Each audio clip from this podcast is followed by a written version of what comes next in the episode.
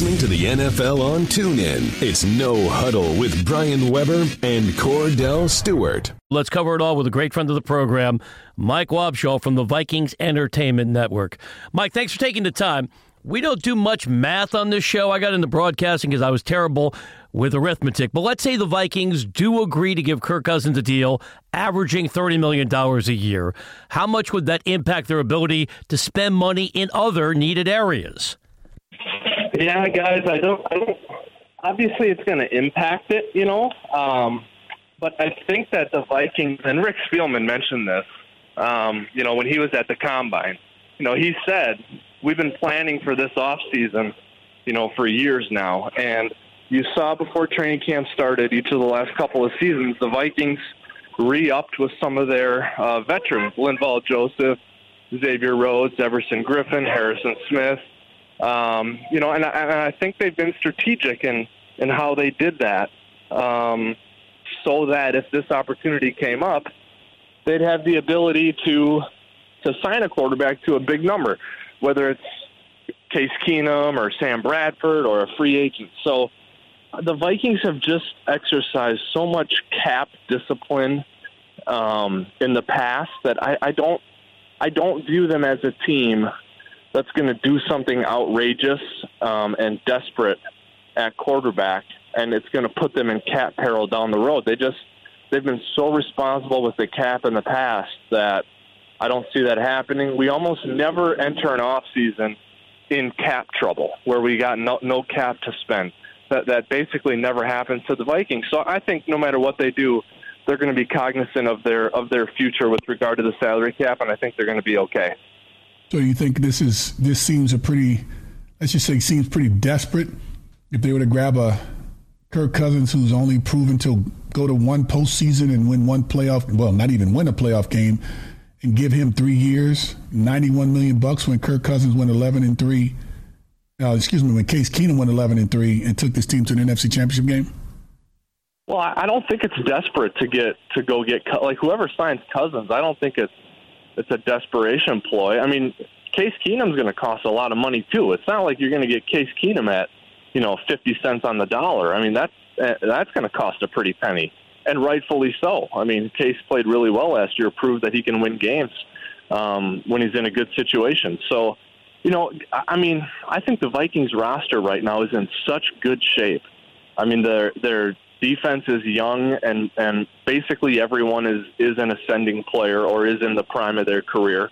Everson and Harrison, I would say, and Xavier are in the prime.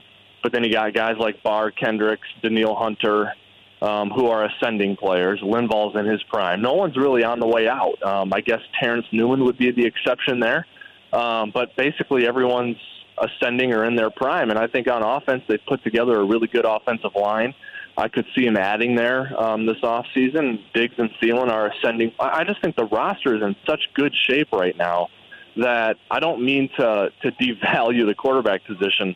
We all know how important that is, but I think this Vikings roster can win a lot of games with a few different types of quarterbacks under center. And they demonstrated last year with Case Keenum stepping up. We're focusing on Minnesota football with our pal Mike Wobschall, Vikings Entertainment Network. Mike, if I make the presumption Sam Bradford's moving on, and it's not clear that's the case, but play along with me. What do you think the market could look like for him? You know the history of injuries, but when healthy, he had an amazing completion percentage for Minnesota of better than 70%. Yeah, you're right. I think you know he'll take a hit because of missing some games. You know, this past season, there's no way around that. But I think when GMs and scouts turn on the New Orleans Saints game from last season and then most of the games from 2016, they're going to see a guy who's really accurate. And you guys know how it goes. This comes down to relationships. I mean, a team's going to sign him. If it's not the Vikings, you know, John DeFilippo worked with Sam for an offseason. The Vikings obviously know him really well. But if it's not the Vikings, it's going to be a team probably that's got a coach or a coordinator who's been with Sam in the past and who's going to have a high opinion of him and who's going to have seen Sam at his best.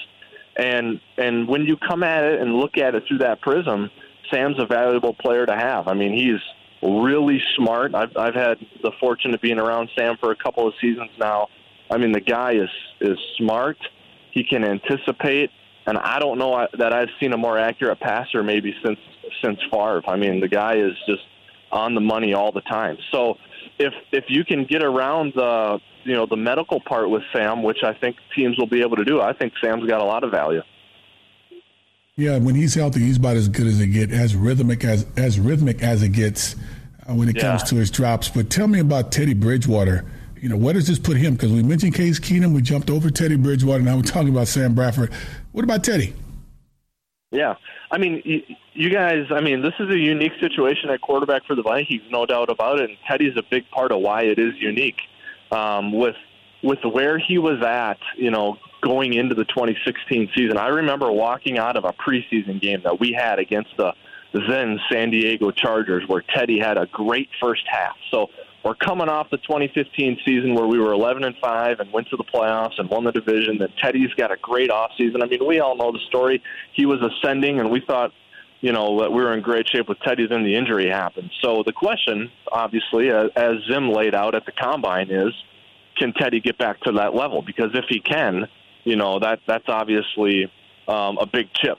Teddy can be a great player. He's also got a great intangible quality about him where guys just sort of gravitate toward him in the locker room. They want to be around him. He's a good leader. He really does a good job. And Cordell, you know how you have to strike this balance. He does a good job of being the guy, being the alpha male, being the leader, but also being able to get down to the level of just being one of the guys in the locker room. He's able to do both of those things. So that's sort of an intangible quality that not everyone has, that he does have, that's valuable for a quarterback. Mike Wobschall, Vikings Entertainment Network, is our guest on the NFL on TuneIn. Mike, what do we know about Dalvin Cook coming back from the torn ACL, and how do you see the running back situation next season?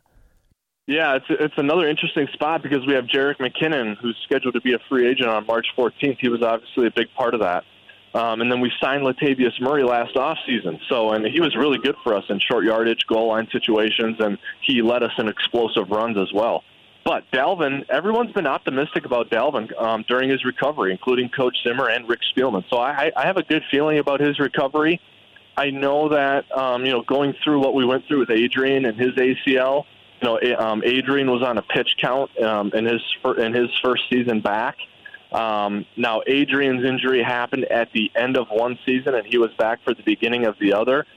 The inverse will be true for Dalvin. He will have gone down early in one season. He'll be coming back early in another. So I don't know what the story will be in terms of a pitch count for Dalvin, but I think everyone expects he'll be back and he'll be 100% healthy. He'll be ready to go for 2018, so that's good news.